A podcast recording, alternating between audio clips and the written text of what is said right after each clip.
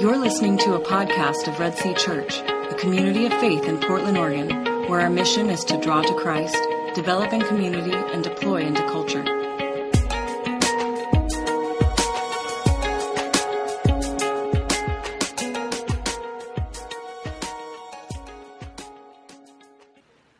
Uh, Father, we just come before you uh, as your people, uh, wanting to hear from you once again. Um, Father, believing that uh, we are a part of your story. Uh, God, you've written us into the most incredible story uh, that has ever been told, and you allow us to play a, a, significant part as your people and as your servant. And so, as we as we continue to learn about what you've done in the past, God, I pray it would just give us an identity as your people and and lead us into the mission that you called us to here as a church. And and so, Father, we ask uh, specifically that our hearts would continue to be open to any sin, uh, any idols that we've built up, uh, areas of repentance that needs to be made.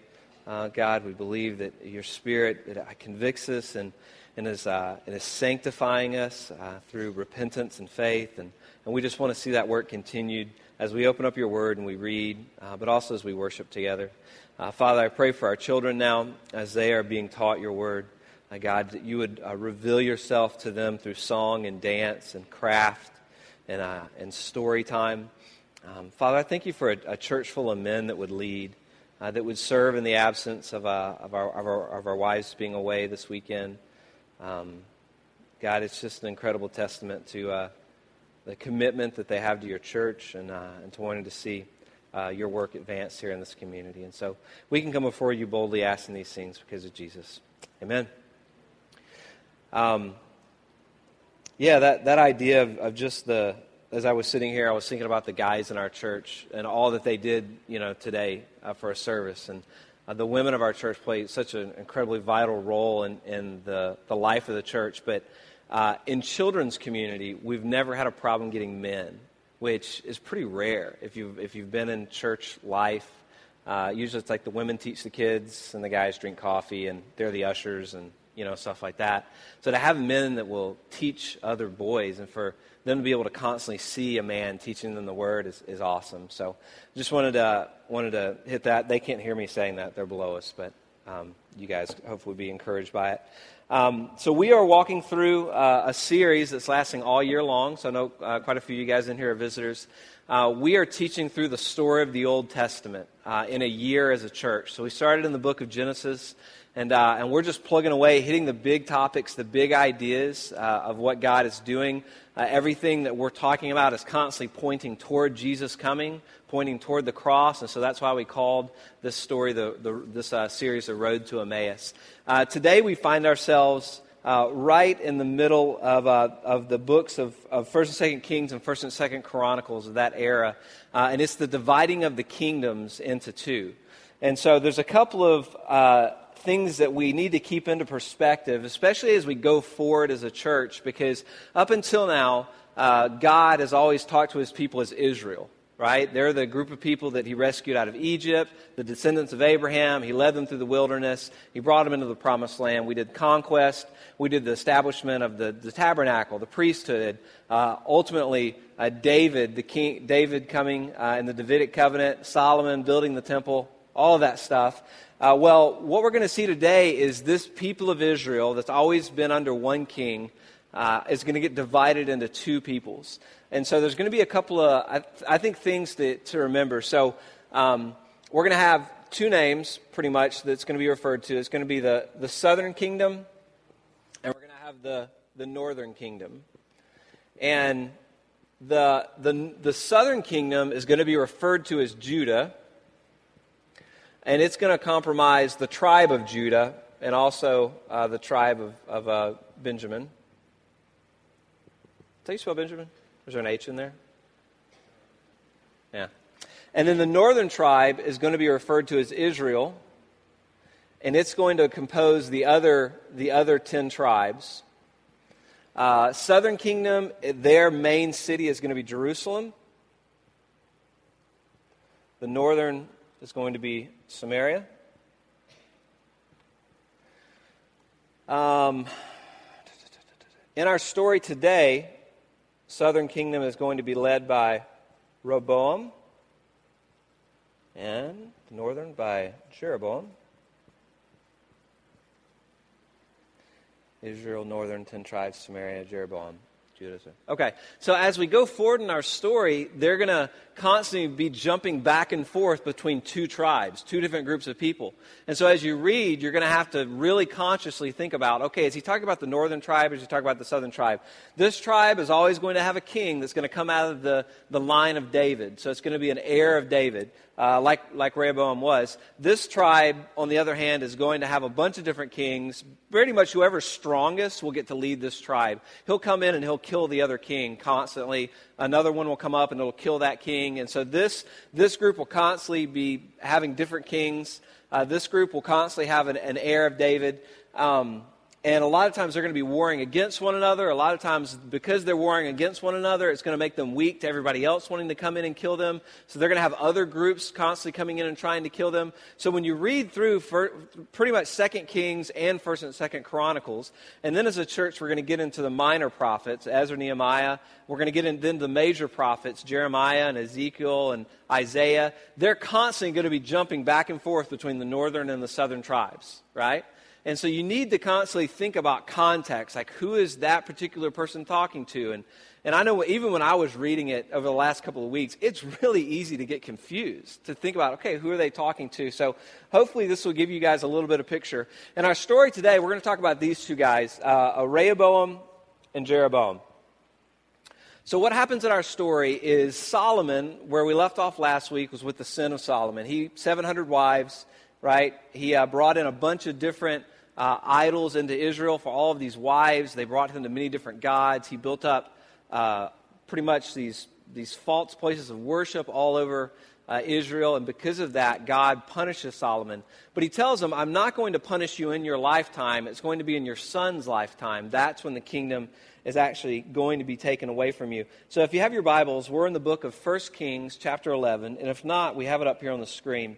So in, in 1 Kings uh, 11, uh, God tells uh, Solomon in chapter 11, Therefore, the Lord said to Solomon, Since this has been your practice and you have not kept my commandments, referring to the idolatry, um, and my statutes that I have commanded you, I will surely tear the kingdom from you and give it to your servant. So that servant that he's talking about is this guy named Jeroboam. So when Solomon was building his, his empire, you know, he built the temple, but he also built his palace. He, he built up the city of Jerusalem, and then he built up the whole empire, uh, built a lot of other cities. Uh, Solomon, when he was doing this building campaign, he noticed there was this young guy named Jeroboam that was really, really talented. And it says over in verse 28 of chapter 11, the man Jeroboam was very able and when Solomon saw that the young man was industrious, he gave him charge over all the forced labor over the house of Joseph. So, I mean, that's pretty impressive. Remember, even in building the temple, there was 180,000 people that were employed to build it.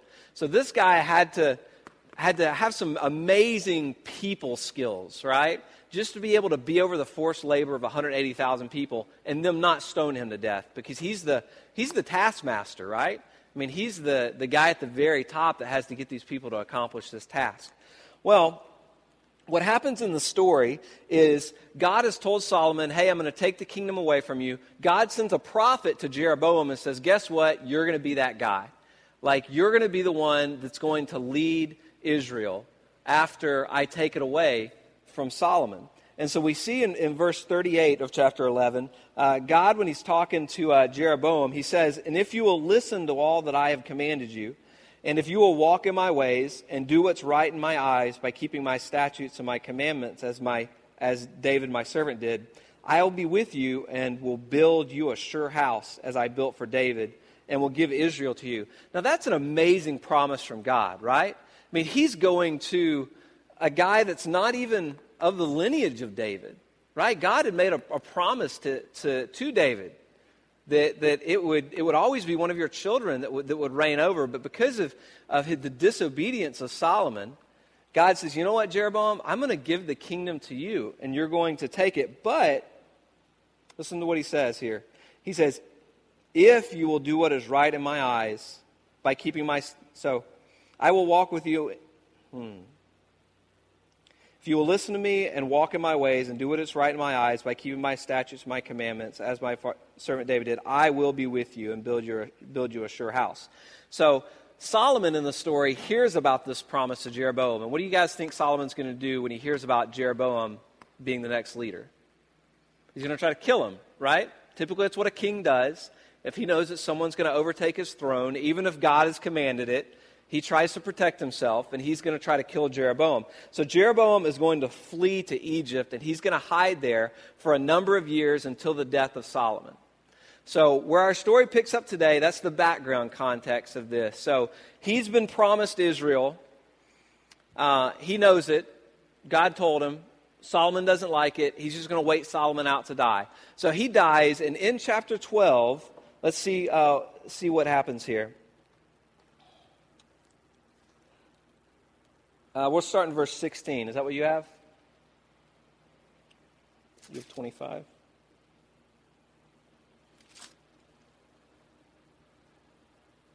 You know what? I'm going to start wherever I want. Sorry. Uh, so I'm going to start in, in the beginning of 12. So it says in 12, uh, Rehoboam went to Shechem, for all Israel had come to Shechem to make him king. So, so Rehoboam here, uh, his dad has died. He's the next one in line to be the king, right? He's been bred to be the king his entire life. He's going to go to this really significant place in the empire, and that's the place where they have to crown him as king. Now, in Israel, you didn't get to just be king. You had to, the people had to make you king, right? They didn't just say, oh, he's the next king. They would all gather together and they would pretty much announce you as the new king. So he goes there, and as soon as Jeroboam, the son of, of Nebat, heard of it, uh, he was still in Egypt, where he had fled from King Solomon. Then Jeroboam returned uh, from Egypt. So this is an interesting situation. So now the two, the two kings are pretty much going to try to head it off here. He believes it's his because he's Solomon's son. He believes it's his because God told him he was going to be the next leader of Israel. Um, so they all meet together, and they sent and called him, and Jeroboam and all the assembly of Israel came and said to Rehoboam, Your father made our yoke heavy now, therefore, lighten the hard service of your father and his heavy yoke on us, and we will serve you. And he said to them, Go away for three days, and then come again to me. So the people went away. Then, the king, then King Rehoboam took counsel with the old men who had stood before Solomon his father while he was yet alive, saying, How do you advise me to answer this people? And they said to him, If you will be a servant to this people today and serve them and speak good words to them, when you answer them, then they will be your servants forever. But he abandoned the counsel that the old men gave and took counsel with the young men who had grown up with him and stood before him. And he said to them, What do you advise that we answer this people who have said this to me? They've said, Lighten the yoke that your father put on us. And the young men who had grown up with him said to him, Thus shall you speak to the people who said to you, Your father made our yoke heavy, but you have lightened it for us. Thus shall you say, My little finger is thicker than my father's thighs. Cocky. And now, whereas my father laid on you a heavy yoke, I will add to your yoke. My father disciplined you with whips, but I will discipline you with scorpions. Not a people person, right? I mean, this guy, he's got it coming to him. So the people, all of Israel, come before this new guy that's the son of Solomon, and they say, Hey, you know, we have built this empire. It's been built on our backs. We've toiled and we've labored. Would you lighten our burden? And the old men go to, the, go to him and say, You know what? I think you should. If you will serve them, they will serve you, right? I mean, that's what Jesus models, models for us. So then, good old, Jer- good old uh, Rehoboam goes to his buddies and says, Hey, what do you guys think I should do? And he says, You need to work them harder. You need to remind them who, who, who's in charge here. You know, if, you, if they thought your dad was tough, wait till they meet you. He whipped them, but you you can whip them with scorpions, right? I mean, it's so ironic of this happening. This guy is the son of the wisest person that ever lived on the planet. Right? That was the gift that God gave Solomon that we talked through. And his son is not listening. And, and I started, when I heard that, I was like, I know there's a proverb that talks about that exact same thing. And so me and Jamie were going back and forth with our Bibles, and we finally hunted it down in Proverbs 13. So funny. It says, this is one of Solomon's proverbs that I'm sure his son would have read. Whoever walks with the wise becomes wise, but the companion of fools will suffer harm. I mean, there's just ultimate irony in this whole thing. And obviously, I think it's God is ordaining it. He's causing all this to happen in his, in his sovereignty. So, so what's the outcome of this? Uh, the people, with Jeroboam there as their leader, right? Which is amazing that they've taken their taskmaster and they want him to now be king. He must be a, a really good leader, right? It says that he has amazing abilities. He's, he's come out of hiding. The people are there with him. And so, what do the people do? Is they, they revolt against the king. And they say, okay, what do we have in the house of David? Everybody to your tents and back to your tribes. And so, at that point, the nation splits into these two groups. And the southern kingdom makes Rehoboam king over them. He gets king over two tribes, but it's really significant because he's got Jerusalem, right? He's got the location of the temple, the tabernacle, the place of worship. The Levites are going to go with Rehoboam, so all of that priesthood is going to be there. And actually, quite a few of the, the ones that are truly obedient to God, that do have an inheritance of David, are going to leave their tribes and they're going to join this group of people. So you're going to have a, a movement of people over to Jerusalem. And then you're going to have Jeroboam now, and they say, hey, won't, these 10 tribes say, we want you to lead us, and you be our king, right? Well, this is a really precarious situation for, for Jeroboam because now he's the king over God's people, but the temple is located here. What happens if all of his people keep going to Jerusalem to worship? He's going to slowly lose those people, right? They're going to, they're going to see this king over here and, and, what's going on. And so Jeroboam is in this place where it's, it's this really interesting situation. He has a promise from God that God would make him a nation just like David. That if he was obedient to his commands, that if he walked with him, he would lead him and he would allow him to be the king over these people and lead them rightly. But he has this moment in his life that he comes to this situation and, and he doesn't know what, what, to do. And, and we've got it here. In verse, uh, verse 25 of chapter 12. And so, what, is, what does Jeroboam do? It says, Then Jeroboam, not knowing what to do about this situation, because the tabernacle is on the other side of the wall, it says that Jeroboam built Shechem in the hill country of Ephraim and lived there. And he went out from there and he built Penuel, so he built these two cities. And Jeroboam said in his heart, Now the kingdom will turn back to the house of David if this people go up to offer sacrifices in the temple of the Lord at Jerusalem, then the heart of the people will turn again to their Lord and to Rehoboam the king of Judah, and they will kill me and return to Rehoboam the king of Judah. Right? Legitimate problem he's got here. But look at what he does to solve the problem. So the king took counsel, probably from young guys, uh, and he made two golden calves. And he said to the people, You have gone up to Jerusalem long enough. Behold your gods O Israel, who brought you out of the land of Egypt. And he set one in Bethel and he set the other in Dan. So, this guy who has the promise from God to lead the people of Israel leads them directly into idolatry by creating two gods. Now, what's the ultimate irony of making a golden calf for a child of Israel?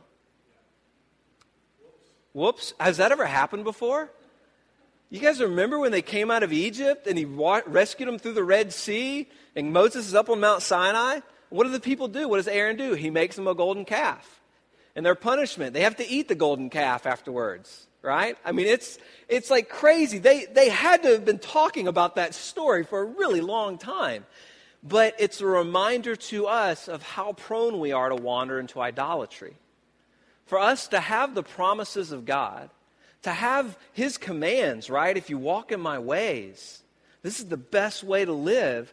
But in those moments in life when, when I guess when, when you don't, when maybe things aren't working out like you thought it would, or, or the idea of trusting solely on God just doesn't sound like a good proposal to you, what do we do? We tend to act like Jeroboam. We create an idol in our life, something that takes the place of God. And Jeroboam's not only going to make these two calves and put them at both ends of his empire, he's going to, he's to create a whole priesthood, not of the tribe of the Levites. He's going to set up holy days, which aren't holy days that have been ordained by God. I mean, this guy is going to lead these people rapidly away from God. Why do you think that is? And it doesn't really tell us exactly why. Obviously, once again, it happened because God was sovereign. He wanted it to happen. But the interesting thing about these two guys, this guy had all the credentials and the fact that he was the son of Solomon. He would have been raised to lead, right? But he had some problems with his people skills. This guy, he didn't come from anybody well known. He didn't have a, a heritage. He was from the tribe of Nebat. We don't know anything about that. But the only thing that we know that Jeroboam had was skills and abilities. And in Jeroboam's moment of fear, he turns to his ingenuity and to his abilities to save himself. When he has God's word right there, all he'd have to do is say, God, what do you want me to do? The people, they're all, they're all going away. It's not, it's not working out like I thought it was going to, God. What do I do? And we turn to our, our abilities. And many times, I think we are prone to do the same thing. I think that's why that story is in there. I think that's why God in His sovereignty allows us to see these two kings and the way that, the way that they act, because I really believe that we are just an idolatrous people. And, and it's okay for us to stop and examine our lives and to say, okay, what idols have I built up in my life?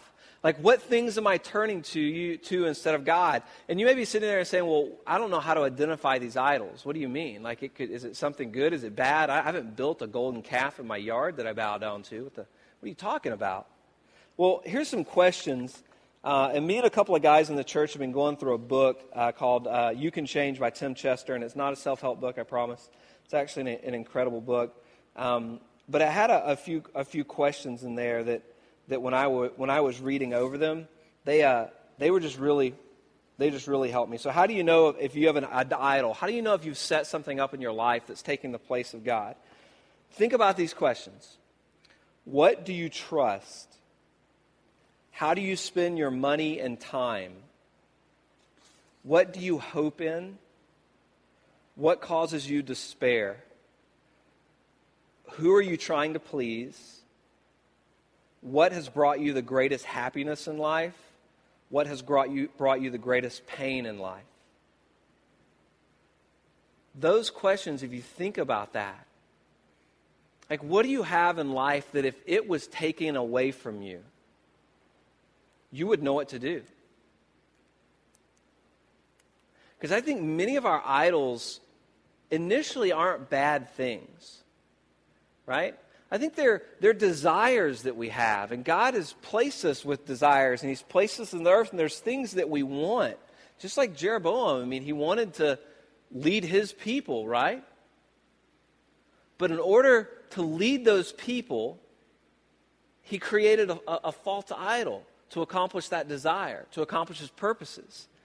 And so I don't know, I don't know where his heart was. I don't know if he meant to lead the people into idolatry or if he just wanted to give them a, a God. It wasn't unusual to use images of animals, right? I mean, you've got those in the tabernacle. There's images of animals and creatures. In the Holy of Holies, there's these two big seraphim, right, standing over. But it was his, it was his heart behind it, is that he didn't trust that God would provide for him.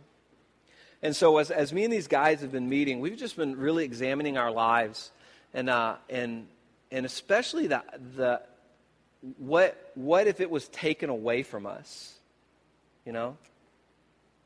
What causes us the greatest pain? Like what leads you to depression? You know, is it I have to have this in order to be happy?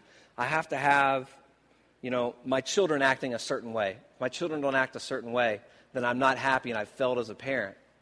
Well, it could be, could be because you've raised your kids to be little idols in your life. Or I have to have this girlfriend. And if I don't have a girlfriend, I don't, I, I don't, you don't have to look at your kids' macros. It makes it feel awkward for them. Um, if, I, if I don't have this girlfriend in my life, then I, and then I just don't have anything.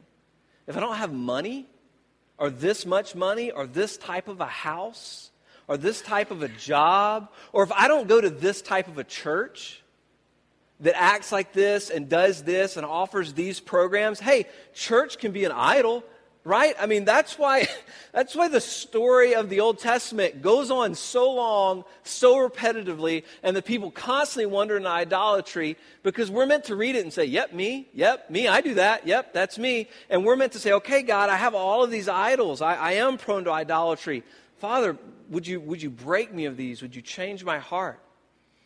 And the, the life of a follower of Jesus is a life of repentance and faith. It never stops. You never arrive at some point where there's no more idols in your life or you have nothing more to confess of. Right? We come before God and we constantly offer down these sacrifices to Him. And the beauty of, of what we have, man, that, that, that Rehoboam and Jeroboam didn't have is we have Jesus, right? They had a, a, sacrificial system that they had to go through to get to God. We have the ultimate sacrifice in Jesus.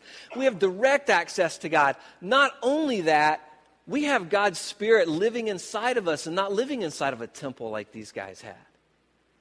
He dwells in us, sanctifying us, right? That work of sanctification, when you, when you confess Christ as your Savior, you're justified by what Jesus did. But then begins a, a lifetime of sanctification that won't be completed until you die and go to heaven to be with Jesus. This work inside of you that God is leading you to, to repent of sin in your life.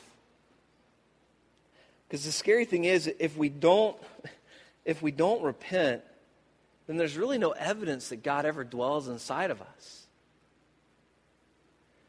God comes to Jeroboam and says, Hey, dude, you've led my people into idolatry.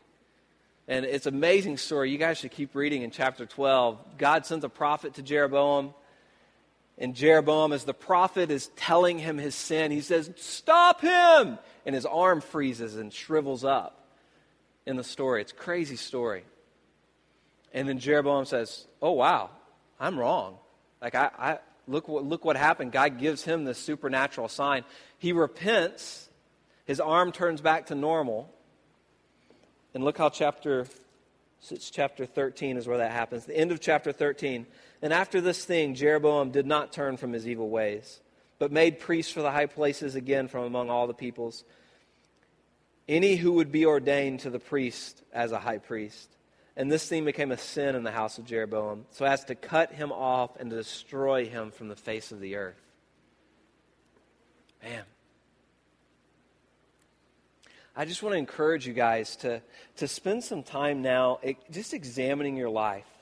I, did, I didn't want to speak a real long time because I want to give us some time right now to just say, okay, God, what is it in my life? What have I done this? You know, am I like Jeroboam? Have I have I placed an idol in my life that needs to be torn down? And I truly believe that, that God's Spirit, you know, will convict you of those sins, you know, and will and will lead you to those. So what I want to encourage you guys to do is we're going to take a couple of minutes here and we're just going to sit in silence.